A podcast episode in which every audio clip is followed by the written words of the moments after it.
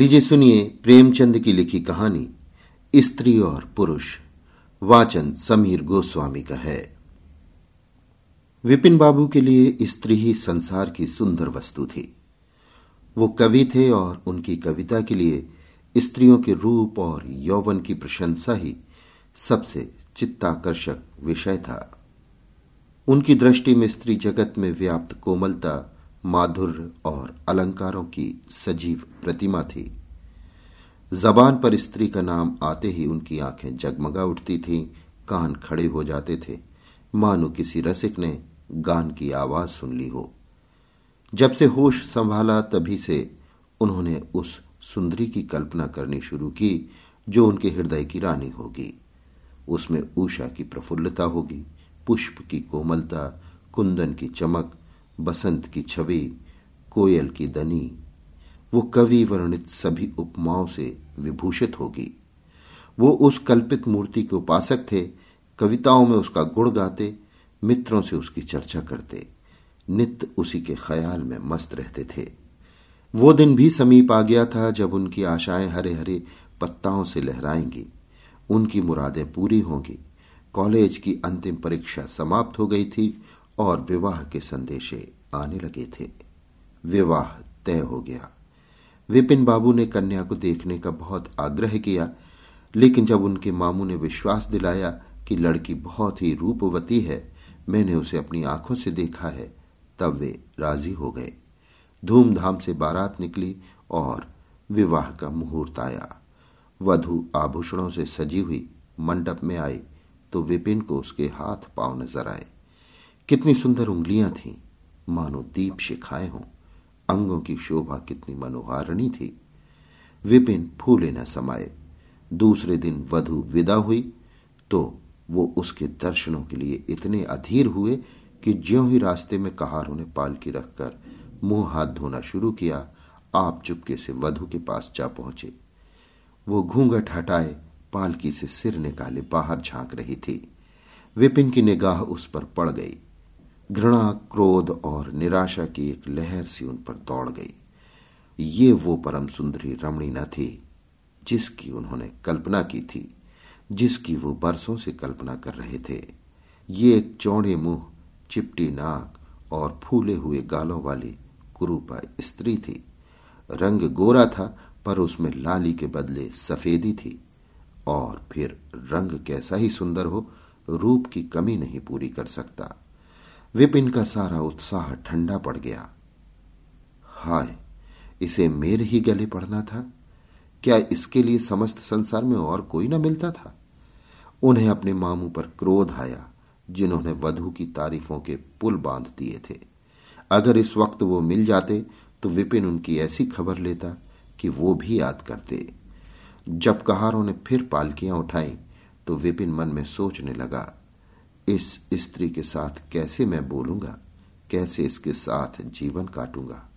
इसकी ओर तो ताकने ही से घृणा होती है। ऐसी क्रूपा स्त्रियाँ भी संसार में हैं, इसका मुझे अब तक पता न था।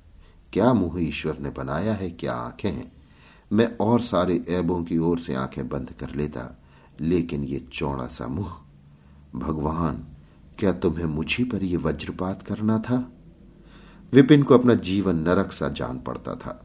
वो अपने मामू से लड़ा, ससुर को लंबा खर्रा लिखकर फटकारा। माँ बाप से हुज्जत की और जब इससे शांति न हुई तो कहीं भाग जाने की बात सोचने लगा। आशा पर उसे दया अवश्य आती थी। वो अपने को समझाता कि इसमें उस बेचारी का क्या दोष है। उसने ज़बरदस्ती तो मुझसे विवाह किया नहीं, लेकिन ये दया और विचार उस घृणा को न जीत सकता था जो आशा को देखते ही उसके रोम रोम में व्याप्त हो जाती थी। आशा अपने अच्छे से अच्छे कपड़े पहनती तरह तरह से बाल संवारती, घंटों आईने के सामने खड़ी होकर अपना श्रृंगार करती, लेकिन विपिन को ये शुतुर्ग मज़ा से मालूम होते। वो दिल से चाहती थी कि उन्हें प्रसन्न करूँ, उनकी सेवा के लिए अवसर खोजा करती थी, लेकिन विपिन उससे भागा भागा फिरता था। अगर कभी भेंट हो जाती थी तो कुछ ऐसी जली कटी बातें करने लगता कि आशा रोती हुई वहाँ से चली जाती। सबसे बुरी बात यह थी कि उसका चरित्र भ्रष्ट होने लगा। वो ये भूल जाने की चेष्टा करने लगा कि मेरा विवाह हो गया है। कई कई दिनों तक आशा को उसके दर्शन भी न होते।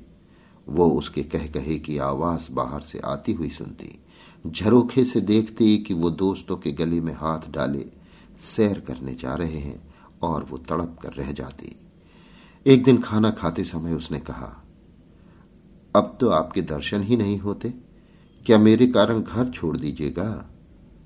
विपिन ने मुँह फेर कर कहा, घर ही पर तो रहता हूँ। आजकल जरा नौकरी की तलाश है, इसलिए दौड़ धूप ज़्यादा करनी पड़ती है। आशा, किसी डॉक्टर से मेरी सूरत क्यों नहीं बनवा देते?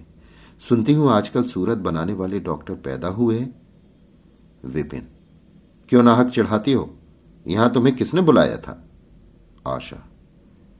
आखिर इस मर्ज की कौन दवा करेगा? विपिन, इस मर्ज की दवा नहीं है। जो काम ईश्वर से ना करते बना, उसे आदमी क्या बना सकता है?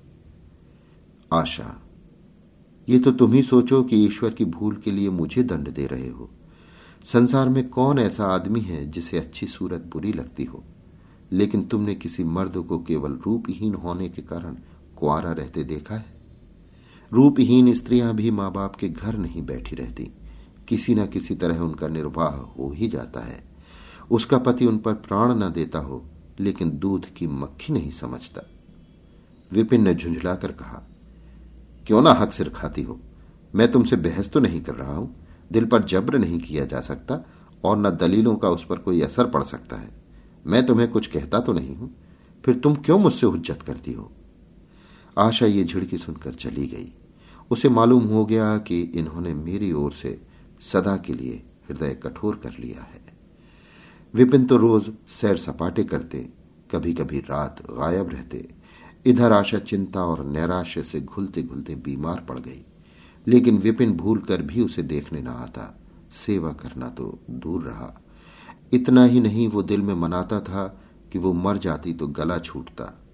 अब की खूब देखभाल कर अपनी पसंद का विवाह करता। अब वो और भी खुल खेला।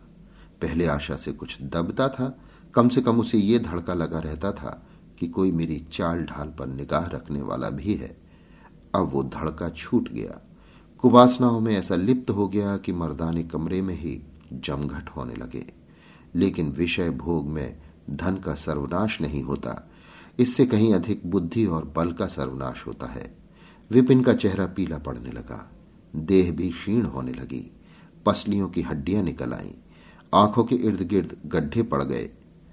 अब वो पहले से कहीं ज़्यादा शौक करता, नित्य तेल लगाता, बाल बनवाता, कपड़े बदलता। किंतु मुख पर कांति न थी। रंग रोगन से क्या हो सकता था? एक दिन आशा बरामदे में चारपाई पर लेटी हुई थी। इधर हफ्तों से उसने विपिन को न देखा था। उन्हें देखने की इच्छा हुई। उसे भय था कि वो न आएँगे। फिर भी वो मन को न रोक सकी। विपिन को बुला भेजा। विपिन को भी उस पर दया आ गई।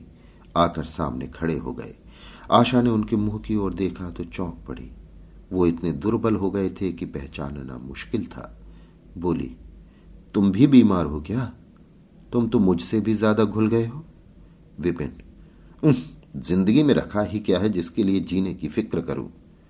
आशा, जीने की फ़िक्र न करने से कोई इतना दुबला नहीं हो जाता। तो अपनी कोई दवा क्यों नहीं करते? ये कहकर उसने विपिन का दाहिना हाथ पकड़कर अपनी चारपाई पर बैठा लिया। विपिन ने भी हाथ छुड़ाने की चेष्टा न की। उनके स्वभाव में इस समय एक विचित्र नम्रता थी, जो आशा ने कभी न देखी थी। बातों से भी निराशा टपकती थी। अक्खड़पन था, क्रोध की गंध भी न थी। आशा को ऐसा मालूम हुआ कि उनकी आँखों में आँसू भरे हुए हैं। विपिन चारपाई पर बैठते हुए बोले मेरी दवा अब मौत करेगी। मैं तुम्हें जलाने के लिए नहीं कहता। ईश्वर जानता है, मैं तुम्हें चोट नहीं पहुंचाना चाहता। मैं अब ज़्यादा दिनों तक न जीऊँगा। मुझे किसी भयंकर रोग के लक्षण दिखाई दे रहे हैं। डॉक्टरों ने भी यही कहा है। मुझे इसका खेद है कि मेरे हाथों तुम्हें कष्ट पहुँचा, पर क्षमा करना। कभी कभी बैठे बैठे मेरा दिल डूब जाता है, मूर्छा सी आ जाती है। ये कहते कहते एकाएक वो काँप उठे। सारी देह में सनसनी सी दौड़ गई। मूर्छित होकर चारपाई पर गिर पड़े और हाथ पैर पटकने लगे। मुँह से फिचकुर निकलने लगा। सारी देह पसीने से तर हो गई। आशा का सारा रोग हवा हो गया। वो महीनों से बिस्तर न छोड़ सकी थी, पर इस समय उसके शिथिल अंगों में विचित्र स्फूर्ति दौड़ गई। उसने तेज़ी से उठकर विपिन को अच्छी तरह लिटा दिया और उनके मुख पर पानी के छींटे देने लगी। मेहरी भी दौड़ी आई और पंखा झलने लगी। बाहर खबर हुई, मित्रों ने दौड़कर डॉक्टर को बुलाया। बहुत यत्न करने पर भी विपिन ने आँखें न खोली। संध्या होते होते उनका मुँह टेढ़ा हो गया और बाया अंग शून्य पड़ गया। हिलना तो दूर रहा, मुँह से बात निकालना भी मुश्किल हो गया। ये मूर्छा न थी, फालिज था। फालिज के भयंकर रोग में स्त्री की सेवा करना आसान काम नहीं। उस पर आशा महीनों से बीमार थी। लेकिन इस रोग के सामने वो अपना रोग भूल गई। पंद्रह दिनों तक विपिन की हालत बहुत नाजुक रही। आशा दिन के दिन और रात की रात उनके पास बैठी रहती। उनके लिए पत्थ बनाना, उन्हें गोद में संभाल कर दवा पिलाना, उनके जरा जरा से इशारे को समझना, उसी जैसी धैर्यशीला स्त्री का काम था। अपना सिर दर्द से फटा करता, ज्वर देह से तपा करती, पर इसकी उसे जरा भी परवाह न थी। पंद्रह दिनों के बाद विपिन की हालत कुछ संभली। उनका दाहिना पैर तो लुंज पड़ गया था, पर तोतली भाषा में कुछ बोलने लगे थे। सबसे बुरी गत उनके सुंदर मुख की हुई थी। वो इतना टेढ़ा हो गया था कि जैसे कोई रबर के खिलौने को खींचकर बढ़ा दे। बैटरी की मदद से जरा देर के लिए बैठ या खड़े तो हो जाते थे, लेकिन चलने फिरने की ताकत न थी। एक दिन लेटे लेटे उन्हें न जाने क्या ख्याल आया। आईना उठाकर अपना मुँह देखने लगे। ऐसा क्रूप आदमी उन्होंने कभी न देखा था। आहिस्ता से बोले, आशा ईश्वर ने मुझे गुरूर की सजा दे दी। वास्तव में ये उसी बुराई का बदला है जो मैंने तुम्हारे साथ की। अब तुम अगर मेरा मुँह देखकर घृणा से मुँह फेर लो तो मुझे तुमसे जरा भी शिकायत न होगी। मैं चाहता हूँ कि तुम मुझसे उस दुर्व्यवहार का बदला लो जो मैंने तुम्हारे साथ किए हैं। आशा ने पति की ओर कोमल भाव से देखकर कहा, मैं तो आपको अब भी उसी निगाह से देखती हूँ। मुझे तो आप में कोई अंतर नहीं दिखाई देता। विपिन, वाह, बंदर का समूह हो गया। तुम कहती हो कोई अंतर ही नहीं। मैं तो अब कभी बाहर न निकलूँगा। ईश्वर ने मुझे सचमुच दंड दिया। बहुत यत्न किए, पर विपिन का मुँह न सीधा हुआ। मुख का बायां भाग इतना टेढ़ा हो गया था कि चेहरा देखकर डर मालूम होता था। हाँ पैरों में इतनी शक्ति आ गई थी कि अब वो चलने फिरने लगे। आशा ने पति की बीमारी में देवी की मनौती की थी। आज उसी पूजा का उत्सव था। मोहल्ले की स्त्रियाँ बनाव सिंगार के लिए जमा थीं। गाना बजाना हो रहा था। एक सहेली ने पूछा, क्यों आशा? अब तो तुम्हें उनका मुँह जरा भी अच्छा न लगता होगा? आशा ने गंभीर होकर कहा, मुझे तो पहले से कहीं अच्छा मालूम होता है। चलो, बातें बनाती हो। नहीं बहन, सच कहती हूँ, रूप के बदले मुझे उनकी आत्मा मिल गई, जो रूप से कहीं बढ़कर है। विपिन कमरे में बैठे हुए थे, कई मित्र जमा थे, ताश हो रहा था। कमरे में एक खिड़की थी जो आँगन में खुलती थी। इस वक्त वो बंद थी। एक मित्र ने चुपके से उसे खोल दिया और शीशे से झाँक कर विपिन से कहा, आज तो तुम्हारे यहाँ परियों का अच्छा जमघट है। विपिन बंद कर दो। अजी जरा देखो तो कैसी कैसी सूरतें हैं। तुम्हें इन सबों में कौन सबसे अच्छी मालूम होती है? विपिन ने उड़ती हुई नज़रों से देखकर कहा, मुझे तो वही सबसे अच्छी मालूम होती है जो थाल में फूल रख रही है। वाहरी आपकी निगाह, क्या सूरत के साथ तुम्हारी निगाह भी बिगड़ गई? मुझे तो वो सबसे बदसूरत मालूम होती है। इसलिए कि तुम उसकी सूरत देखते हो और मैं उसकी आत्मा देखता हूँ। अच्छा यही मिसेस विपिन है। जी हाँ, ये वही देवी है। अभी आप सुन रहे थे प्रेमचंद की लिखी कहानी, स्त्री और पुरुष, वाचन समीर गोस्वामी का था।